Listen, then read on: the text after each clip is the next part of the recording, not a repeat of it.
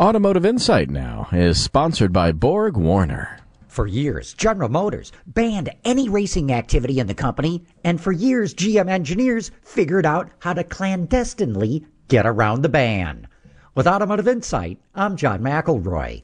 For decades, GM banned any of its brands from getting involved in motor racing. But that didn't stop GM's brightest engineers from helping out race teams.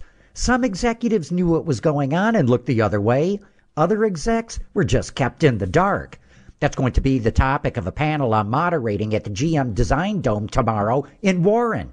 The panel will be a group of nine people who worked on the Corvette program and snuck racing components out the door and onto the racetrack. It's all part of the Eyes on Design car show this weekend, a charitable event that raises money for research into helping people with vision problems.